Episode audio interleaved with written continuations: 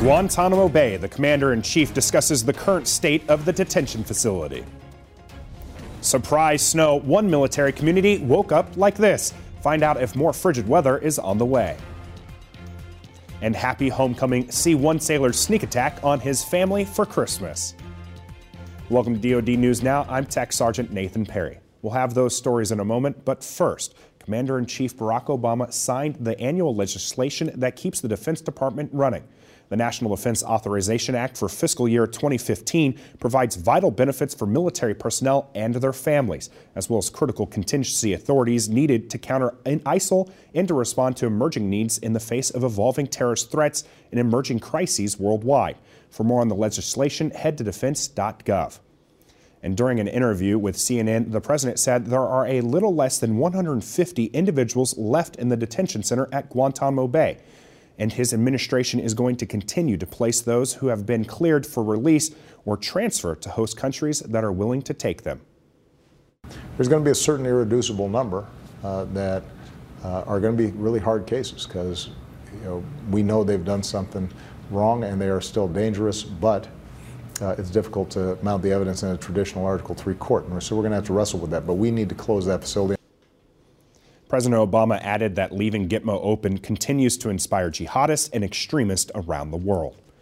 Marines with the 1st Battalion, 11th Marine Regiment recently conducted fire support during exercise Steel Night 15 aboard Marine Corps Air Ground Combat Center 29 Palms. Here's a closer look at the drill from a few of its participants.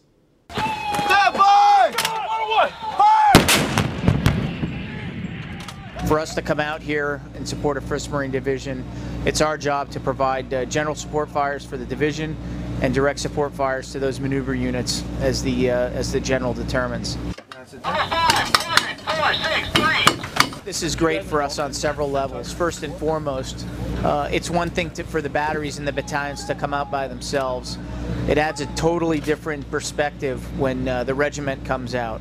And for the regiment, it's an absolute gift to have maneuver to support and the division sitting over us in order to provide training for uh, the regiment. Training's important so we can see how we really how we fight in the in the, in combat. We don't use we don't use blank ammunition. We use live rounds.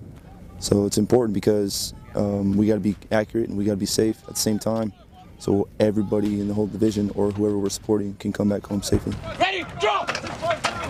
Throughout the training areas, I think you're going to find a very engaged uh, bunch of Marines, very committed and professional, uh, committed to uh, technical and tactical expertise, and committed to making sure that we take we get the most learning from this uh, from this exercise and apply it uh, in future exercises in case we're called away. In the likely case, we're called away to fight a battle or a war.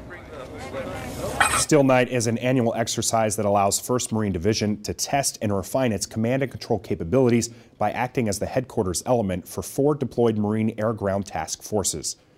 Halfway across the globe, Iwakuni, Japan is dealing with its first major snowstorm in 10 years. Thick flakes and cold gusts of wind blanketed the area. At Air Station Iwakuni, military families woke up to an unexpected winter wonderland. Well, I actually was up really late last night, so I saw it starting, but I was really impressed that it stayed and covered everything. I was very happy. The snow also made visibility limited on base. Forecasters say today's temperatures in Iwakuni will be 39 degrees. Finally, a Wisconsin sailor surprised his mom with a sneak attack at a restaurant.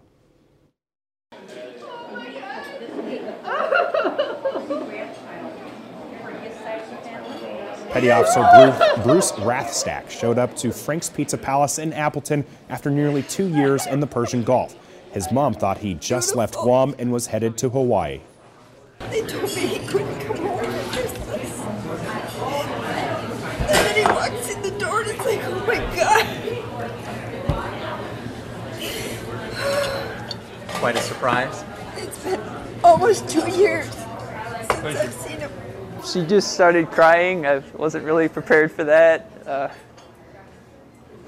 I was a little concerned she might actually have a heart attack. Well, well, we're glad she didn't.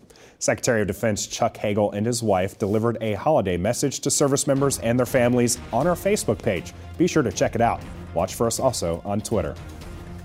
I'm Tech Sergeant Nathan Perry. Keep it right here for the latest in DoD news.